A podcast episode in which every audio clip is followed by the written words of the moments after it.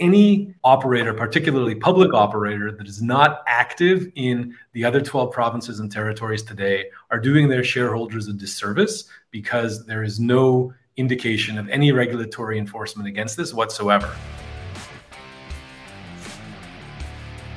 Hello again, and thank you for being with us on the Gaming News Canada Show podcast presented by Osler, Hoskin, and Harcourt LLP. I am your host, Steve McAllister. This week, we go one-on-one with Jeffrey Haas, who has spent the last 2 decades in the gambling industry, including stints of almost 7 years with both PokerStars and DraftKings, where he was Chief International Officer and later the Senior Vice President of International Strategy. Jeffrey is currently a venture partner in Dreamcast Ventures and sits on the board of directors of both Low Six and OmniGame NPS. Jeffrey joins us from Copenhagen, Denmark, where, Jeffrey, you've been spending, I guess, a bit of time there now. Yeah, we relocated here to Copenhagen about 2 years ago after 12 years in London. London was a great place to live when my kids were born and growing up, but homeschooling during COVID for 7 months, which I recognize isn't as long as it was in Ontario, was still very difficult, and we decided to escape and come to Denmark. And so we just dropped my kids off in a Danish language school, and they learned how to swim. So this is home now. And as we mentioned, you're and also a proud Canadian whose roots go back to North York. That's right. I grew up in North York, Ontario, went to A.Y. Jackson Secondary School, and have since been all over the world on adventures.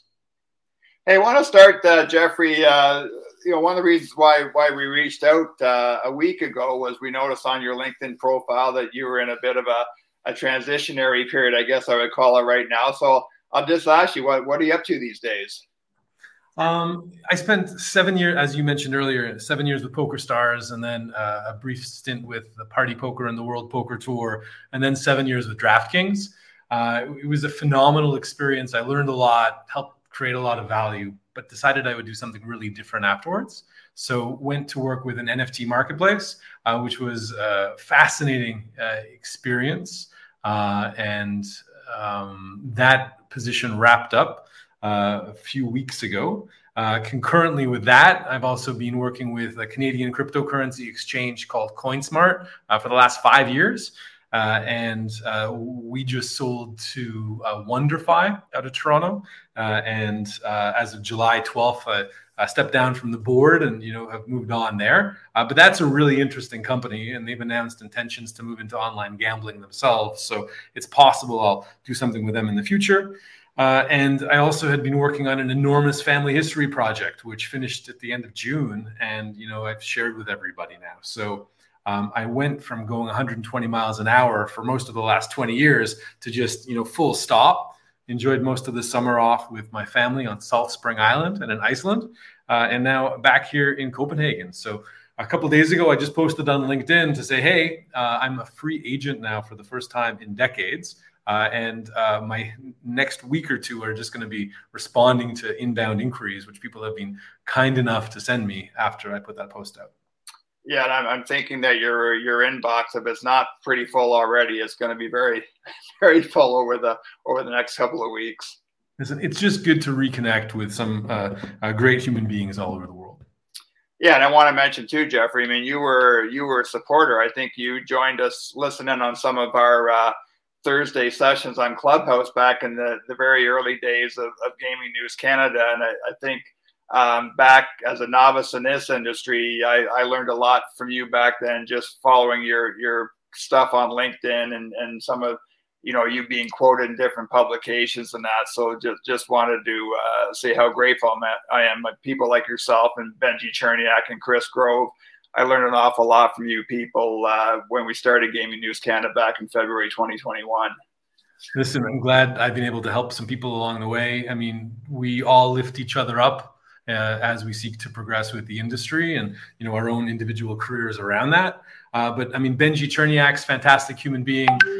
While I was with DraftKings, I was running public policy for our Canadian files and worked very closely with Troy Ross and Patrick in order to help progress the landscape in Canada, which have had, you know, very positive results since then. And, you know, it's been interesting for me to watch from afar and possibly watch from closer on the ground in the future. Hey, before we get your thoughts on the biggest story in the gambling industry, at least for the summer of 2023 and perhaps the year so far, I want to take you back to your professional roots. I mean, you and I are both graduates of the journalism program at, well, you at Ryerson University. I go back about 12 years earlier to the days of when Ryerson was called a Polytechnical Institute, the school we both know is now known as Toronto Metropolitan University. And again, just doing some research for this interview, while I was in the middle of an NHL owner's lockout doing media relations for the NHL Players Association back in December 1994, you were just joining the Toronto Sun as a photographer and copy editor. Can you talk a little bit about that, and then how and when did you make the detour into the gaming business? Wow. So I went to school at UBC for a few years for economics, ended up switching to Ryerson for journalism because I wanted to be a writer and create some media properties into the future. So I enrolled at Ryerson. I was there for a few years. But early on, Christy Blatchford, may she rest in peace, came in to talk to us about her life and her career. And I was just so impressed by her. And then a few weeks later, Jane Vandervoort, who used to be on the editorial board for the Toronto Sun, also came in. And I approached her afterwards and I said, hi, I really want to be involved in what you're doing from an industry perspective. Is there a chance I can come and work for free? And that quickly translated to an internship program where I was effectively running copy around the Toronto Sun newsroom. And this was in the age of early electronic systems, but not yet fully distributed. So I was working with the Rim Pigs, the editorial board, and running copy between journalists to the editors, to the proofreaders, to downstairs. And you just learned how the business worked. And so I went from working for free to, and I got coffee and donuts for everybody. And it was just a merciless environment. You never want to get the coffee or donut order wrong for a Canadian journalist. That became a proofreading job, and then that shortly became an editorial job. And because I could also take photos, I was sent to all sorts of interesting events. Spent a lot of time at music festivals, taking photos, meeting girls while taking photos, etc. It was a great life experience. But in the summer of 2006, I think that was the year, Paul Bernardo was on trial, and may he rot in hell in any case. But I was asked by the Toronto Sun to camp out front of the courthouse on University, just north of Dundas, and interview people for why they were waiting in line for the court the next day. And I did that a few times, but what I realized after my exposure to many of the people who were waiting in line to get into that courtroom was I didn't want my life to be centered around that negativity because most professional journalists are reservoirs of negativity. And that permeates all aspects of their life in respect to, you know, multiple marriages, various addictions. And I just realized that was not the path for me. So I ended up dropping out of university school. I didn't finish. And I have a little DNF on my LinkedIn profile around that. And ended up moving to Silicon Valley to be a computer programmer because that was a skill I had at the time and was very much in demand. So, you know, love Canadian journalism, love a lot of the people who were out there on the front lines, you know, creating really interesting media. Shout out to Joel Warmington if he happens to see this. He took me under his belt while I was at the Toronto Sun, but I moved on from there since then. Yeah, and I think the one thing I will say is journalism, for whatever reason, seems to give you the ability to move fairly seamlessly into other avenues. And as you know, as I often joke to friends, I've put, I think, my wife through hell at certain times with the number of different jobs I've held over the years. But I think being a journalist, being able to write, being able to connect with people, being willing to learn, I think that skill set really serves you well if you want to move into doing something different. I agree. Critical analysis, critical thinking, the ability to synthesize, process, summarize, and communicate. I would say that, you know, I learned a lot going through my education at Ryerson, but I would also give a shout out to the Canadian school system, you know, going to public school in Toronto and having to stand in front of a group of unruly high school people. And many of my high school colleagues were malodorous miscreants from the broader reaches of society. But the ability to present publicly and to speak with confidence, I mean, that's a skill set I picked up going to school in Toronto that I've used all over the world. Well, listen, speaking of media, let's get right to it. I mean, unless you've been on a deserted island or on Salt Springs Island without Wi-Fi or TV or any other means of communication, you've no doubt heard the announcement by now from Tuesday, late Tuesday afternoon, that Penn and ESPN have gotten together, and the result is going to be the launch of ESPN Bet. Barstool Sportsbook will be rebranded ESPN Bet. I think we learned on a Penn earnings call this morning that will take place sometime next month. For our Canadian listeners, the Score Bet will continue to operate in Canada as part of this announcement, and also Penn is basically cutting ties with Barstool. Dave Portnoy, the founder of Barstool, going back, I think, Jeffrey, 20 years now. Portnoy regains kind of full control of Barstool Sportsbook. Let's just start there. What stands out to you from this announcement on Tuesday? I would say Portnoy seems to be the clear winner here. You know, he gets to have his cake and eat it too. I imagine he had a tremendous amount of leverage in a Disney Penn deal where his approval was required, and so he was able to get his asset back effectively for free with just some covenants in place that limit his ability to take advertising in the future. I don't know the details around that, but he's the clear winner. I think that Disney effectively become profitable as a result of a 1.5 billion capital infusion payable over 10 years. And they get what I assume is a board seat and the ability to buy, you know, a substantial chunk of Penn. I think that, you know, the question is really what Penn are going to realize from this deal, because they have not had a tremendous amount of success with their investments into iGaming to date. Well, yeah, and speaking of that, Jeffrey, I mean, it was only, I think, almost 2 years ago, last month through this month now, when Penn announced it was paying $2 billion for the Score. And as you mentioned, another $1.5 billion yesterday that they're paying ESPN. I mean, that's a lot of investment, and what you're saying kind of falls in line with a lot of the reaction that I saw on Tuesday night, and again just before we did this interview this morning, where there's doubts being cast on Penn's ability to compete with the FanDuels and DraftKings and BetMGM's the major players out there. As we both know, ESPN is a huge brand, but is that enough to give Penn a lift to compete with the big boys? ESPN have a huge brand and a very large database. They have a lot of customers playing their fantasy products, engaged in their P2P app. I think that, you know, there are a lot of assets there, but they require strategic leadership and very strong execution to make them work. Otherwise, you know, Penn is paying, you know, top dollar for what may not give them the results that they're hoping for. I'm not saying they can.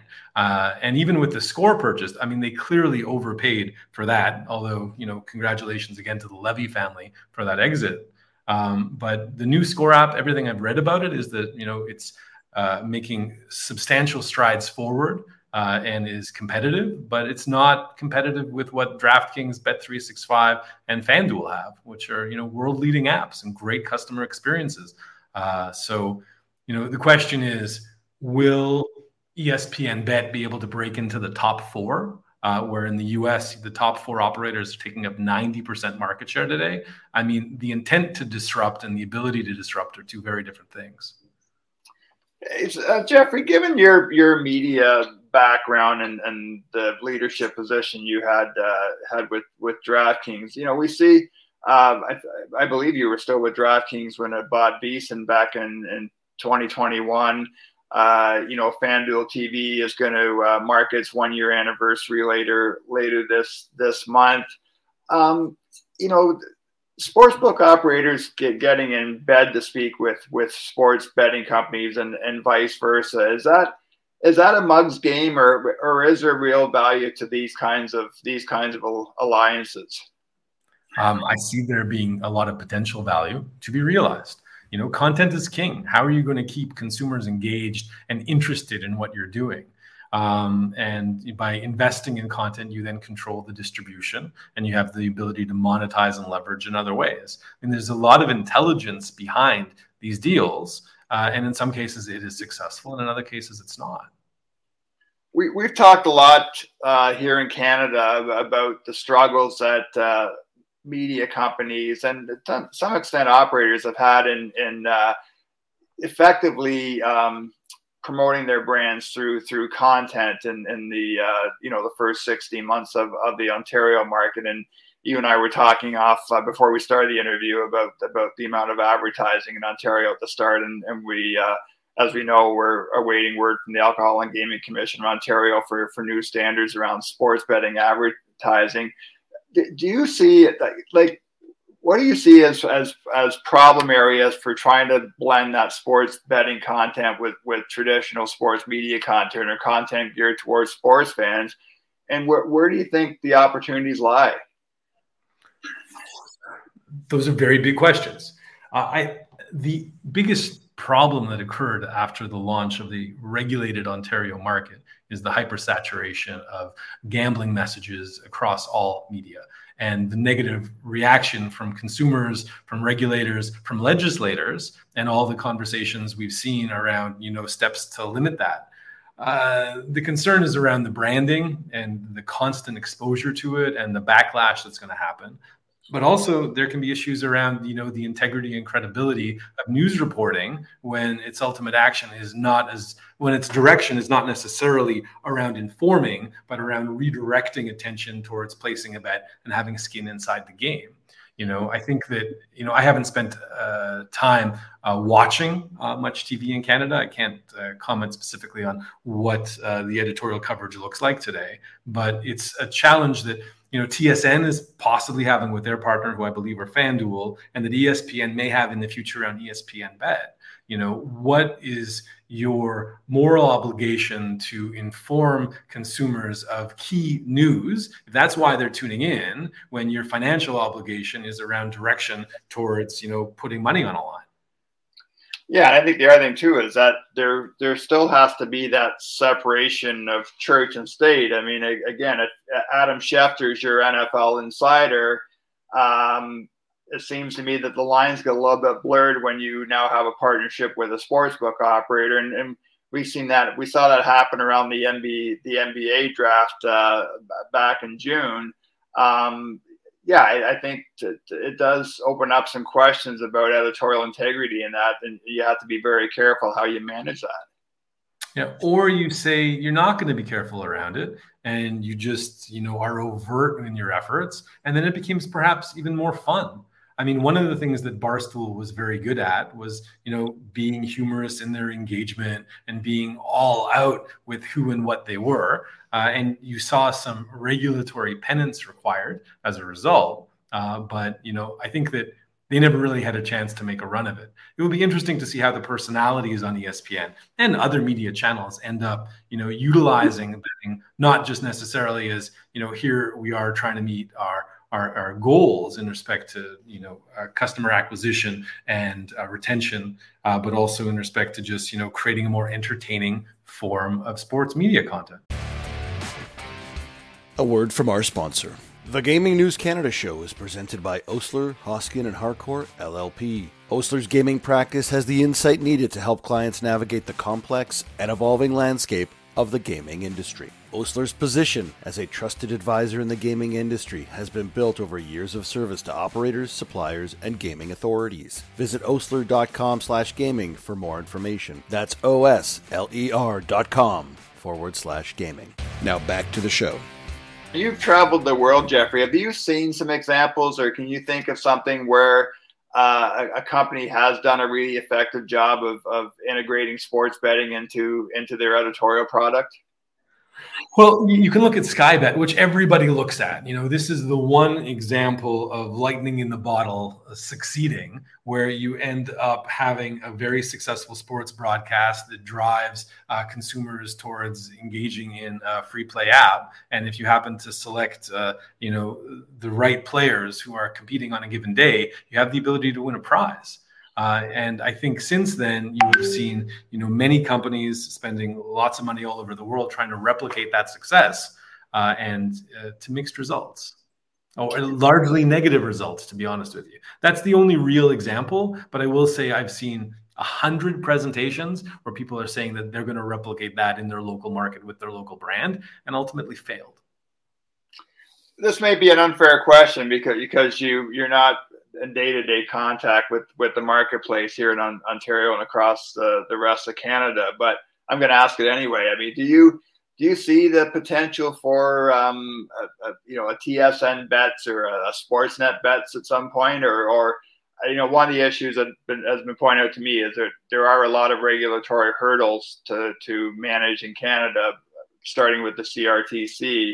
How plausible do you think that is? For certain, every media company in Canada has already considered it, may be engaging in active discussions around it right now. The question is really around, would you rather be an operator or a partner and an affiliate? The margins are much better as a partner and as an affiliate because you get paid no matter how it performs. And you also look at some of the major media companies that are building businesses around lead generation. You know, there's substantial opportunities around that.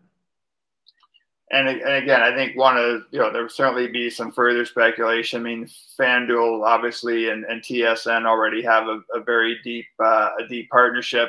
FanDuel TV is not available in Canada, so I'm sure there is going to be some speculation out there that FanDuel would be a really good dance partner for TSN to kind of take that next step and perhaps have a branded sportsbook at some point.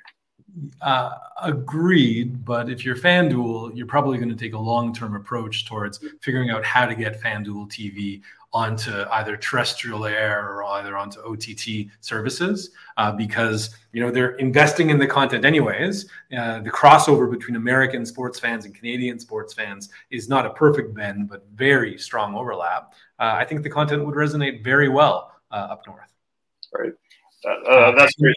Concurrently with that, they're also talking to the media companies. But the problem with building a brand in partnership with a media company is, should they change direction and partnerships, you end up having invested all these resources in a brand that you no longer own or control. Hey, Jeffrey, just one last question on the Penn ESPN deal, and just going back to product for a second. And the one thing we try to do on this podcast is not everybody who listens is an expert on the gambling industry. So when we talk about product and the leaders, like what kind of separates the contenders from the pretenders when it comes to product? The speed with which bet is accepted and if you're limited or not. I would say that if you play on Bet365 in Canada and any other sports app, you're instantly going to realize that they have the best sports betting app. It's just the fastest, most intuitive, easy to deposit. You trust them and you trust the user experience to a great degree. When you put a bet in for, say, $50 and it comes back, you can only put $6.37 in. You know, that is not going to engender much in the way of goodwill. And you end up having a lot of aggressive limiting with a lot of operators in these markets because they're trying to, you know, manage profitability, and they're perhaps being overly aggressive in how they do that. You know, fortunately, I am a losing sports bettor, so almost all of my bets get accepted. Yeah, you and me both. And just one more question on that. I think the one thing, again, not having looked at every sportsbook app that's out in the marketplace, but I would say that FanDuel and the Score and PointsBet kind of stick out as apps that have done a reasonably good job of promoting local teams. You know, it's pretty easy on those apps to find a bet on the Blue Jays tonight, or during the hockey season, the basketball seasons, find action on the Leafs and Raptors. And I think FanDuel's also done a very good job highlighting the TSN partnership on the app as well. How relevant or important is that to sports bettors? It's important in subliminal ways, psychologically. You don't want to log into an app and say, welcome Americans, place a bet in US dollars. Terminology matters in the most nuanced ways. If you end up taking American betting markets on a CFL game, you're going to end up, in a world of embarrassment. So it matters. It matters that you feel and resonate locally. Where you end up seeing a lot of success is with local CRM managers, local VIP managers, to ensure that an offer is immediate, relevant, and feels authentic. I think that ends up making a really big difference.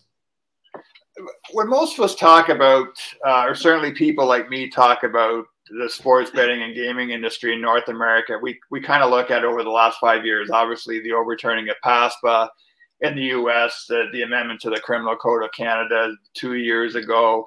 As I've mentioned several times, being at conferences this year, there are a lot of talk about trying to get iGaming into different U.S. jurisdictions. You're someone that's had a front seat to this industry for two decades, and I'd love just to pick your brain on you going beyond that 5 years and what you've seen in terms of the industry evolving in North America over 20 years.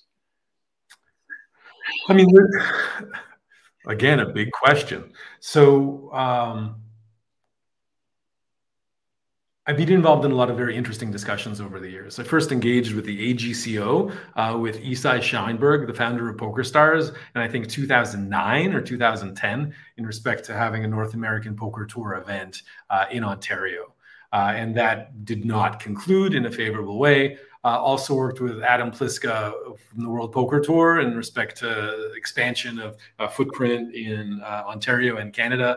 And it was a real struggle because of the overly prescriptive nature of live gaming in Canada. And I think that a long-term vision of the evolution of regulatory standards allows more flexibility and creativity for land-based gaming, similar to what's happening online. And technology and innovation are really going to drive this. The emergence of omni-channel marketing, omni-channel gaming. So a consumer walks into a casino in Ontario today, places their bets. Those bets should be available on their mobile app, and there should be shared CRM systems in order to allow incentivization and rewards for people who are playing with them. I think that people are only scratching the surface on that in the United States. And in Canada, it's largely prevented due to regulatory prohibitions and overly prescriptive frameworks. I'd say I certainly have a greater appreciation just, again, attending these conferences this year and hearing from voices in the American gaming industry and their frustrations with not being able to push the online casino across the goal line in several states. And when people talk about Ontario, they point to the fact that there was a very consultative process and that the market here has integrated sports betting and online gaming from market launch here. Your thoughts again. Yeah, I believe you're still a member of the board of directors for the Canadian Gaming Association, and just your thoughts on the Ontario market in general and when people suggest that it's cluttered or not everybody's going to survive, what's your reaction to that? So I have met with AGCO and IGO and the stakeholders throughout the consultation process with the initial creation of the new regulatory framework over the last 5 years. And I've had some really great conversations along the way. I've been fortunate in my career to work with gaming regulators all over the world, and I'll say that the people in Ontario who are working on this file are some of the most well-informed and intelligent people who have created a framework like this, to their credit. They had to address the big issue of conduct and manage in respect to the federal framework on a provincial basis, which I think they've been able to do, and hopefully that replicates itself nationally across Canada, the 12 provinces and territories. But the biggest challenge had to do with the incumbent operators. Fact is, online gambling has been present in Canada for 23 years. And Cryptologic was active there. I helped run an online poker site in Toronto in 2003. But it's really, it's the large global behemoths, your PokerStars and Party Pokers and BWins and Unibets and Bet365s, who have been active in Canada for 20 years and have been growing their brand and growing their database and able to create a really robust business on that, because they're not paying any taxes. They're not subject to any compliance requirements, although that's now changed. And so IGO and AGCO had to recognize that it was going to be a structurally unfair ecosystem the day they went live, because you have all of these operators who have been actively operating in Ontario, and then everybody else who's waiting on the sidelines and then just comes in, and there are advertising restrictions, which means they can never have enough capital to invest in order to be on equal footing. And the same thing will happen across Canada as this movement continues to expand. So I think that, you know, the reason why Ontario moved so quickly and why it was so inclusive in respect to product categories was that they wanted to ensure that all of the existing operators came into compliance. The non-locally regulated operators, when they flipped the switch and became locally regulated, you know, they should, you know, obviously have players sign their new terms and conditions. But after that, they can continue playing as they have been, because then you not only have the benefits of taxation to society, but you also have all of the consumer safeguards that have been put in place by AGCO and IGO to ensure, you know, a well-regulated environment. And they've done that. We've seen in the U.S. this summer, over the past year, you know, there are operators closing their doors. PlayUp obviously is in big trouble right now in the U.S. We know the Fox Bet is shutting its doors. Fanatics purchased PointsBet USA in the spring. As we were talking about off camera, there's 46 operators in Ontario now. I mean, can you spitball a little bit on when everybody has to renew their licenses with IGO in April next year? Do you think we'll lose some operators here in the province? For certain we will. And I think that'll occur as a result of consolidation and some people just throwing in the towel. The fact is, this is a hard business. And it's a hard business in regulated markets in particular, because you have to pay taxes and you have to submit to regulatory authority and, you know, comply with, you know, libraries worth of documents and ensure that everything has passed your testing lab certifications. People who have been used to working in a non-locally regulated capacity can be quite surprised and frustrated by that. As well, you know, with limitations in respect to player inducements and incentives, you know, it becomes a completely different business, you know, once you get past the registration page.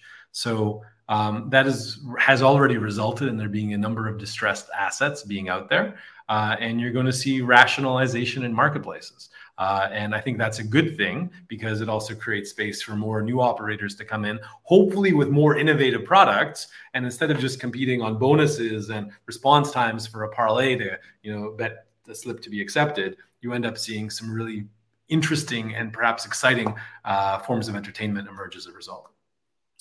What happens across the rest of the country, Jeffrey? I mean, there's a lot of you know, wishful thinking / speculation / whatever you want to call it, that Alberta, British Columbia, and Quebec are going to follow Ontario's lead at some point. I mean, how realistic do you believe that is? And if so, what's the timeline for that? So if I can defer to my friends Patrick Harris and Troy Ross, who are much smarter, more well-connected, and better looking than me, I would do so. I think it's an inevitability that this happens. A timeline, you know, put your finger in the air and make a guess. The industry has not done itself any favors in respect to oversaturation of messaging, because that's created a lot of backlash, as you've already seen with some preliminary conversations around legislation meant to rein this in. But the activity is occurring anyways, and it is untaxed, and there are no consumer safeguards in place. I would say that any operator, particularly public operator, that is not active in the other 12 provinces and territories today, are doing their shareholders a disservice, because there is no indication of any regulatory enforcement against this whatsoever. So companies that aren't operating in Canada are probably making a mistake today. Furthermore, the AGCO and IGO have said that, you know, as long as the operator is comfortable with a regulatory position, you know, they will adhere to the same position. I'm paraphrasing there. And conversely, with all of the legislators and regulators across the rest of Canada, you know, they are proving themselves to be ignorant and short-sighted by not embracing the model that Ontario has successfully rolled out, because they should be taxing this activity and they should be regulating it and ensuring consumer safeguards and that there's no underage. And by not doing something about this, you know, they shouldn't be in the positions they're in. There's been significant pushback from the lottery and gaming corporations across the provinces. I mean, we know Lotto Quebec has been very vocal, and to the point where some of the operators in Ontario have established their own coalition and are lobbying the finance minister and the attorney general in Quebec to follow Ontario's lead. We know there's a bun fight going on with regulated operators in Ontario and Western lottery and gaming corporations.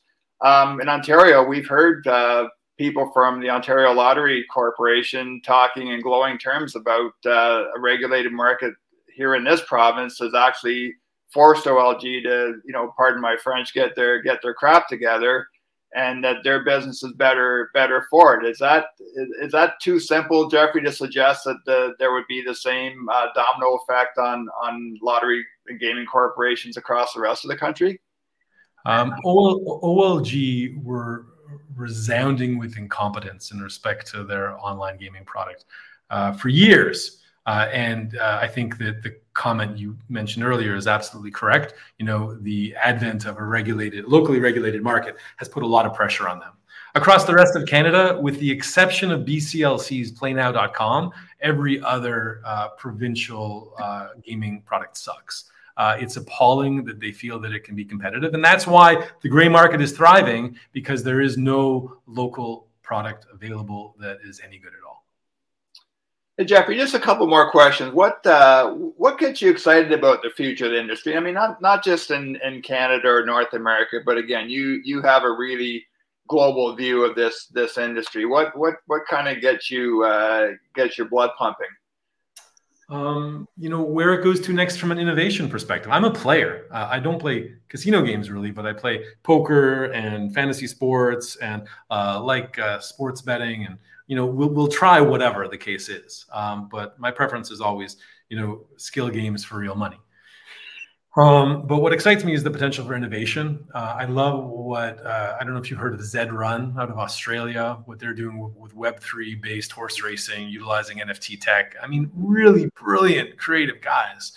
OmniGame out of Copenhagen here in Denmark are creating some really great casino games. And it's interesting to see those from early stages. Low Six, where admittedly I have a conflict of interest because I'm on the board. You know, they're building some amazing gamification platforms, which can really make a difference in respect to acquisition funnels. So, you know, product innovation, better forms of entertainment, that's exciting.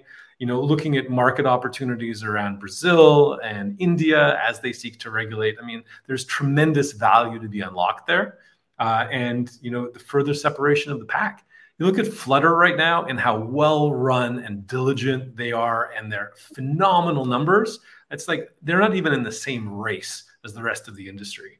And it is astounding to me that, you know, some companies are not, you know, following suit there. I'm just super impressed with some companies and others are meeting my low expectations. When I hear you talk about that, it gets me thinking, again, a conversation I've had many times with sports betting in Canada. And we have such a diverse population in this country, and I often refer to cricket immediately. And I do wonder, again, just in terms of sports betting. I mean, I think we're probably just scratching the surface with live/in-play betting. But I also wonder if there are better ways for the industry here to tap into that multicultural landscape that we have in Canada. Yeah, you drive through Markham, Ontario on a Saturday or Sunday, and you end up seeing a lot of people in white suits playing cricket in the park.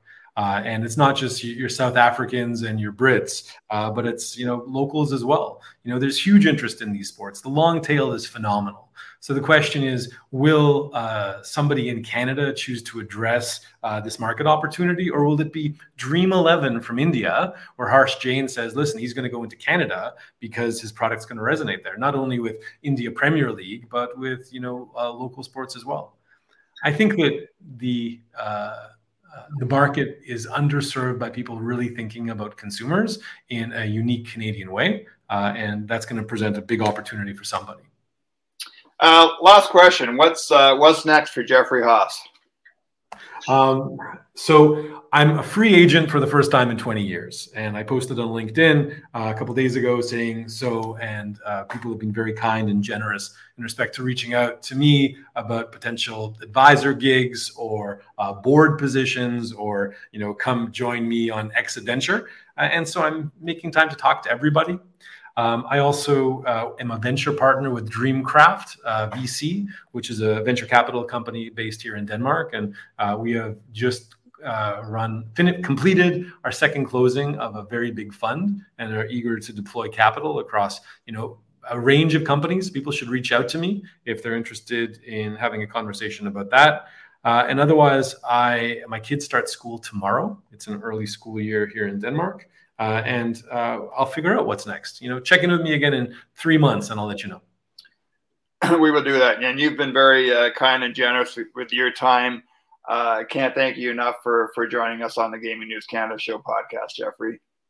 My pleasure. Thanks, Steve. Great.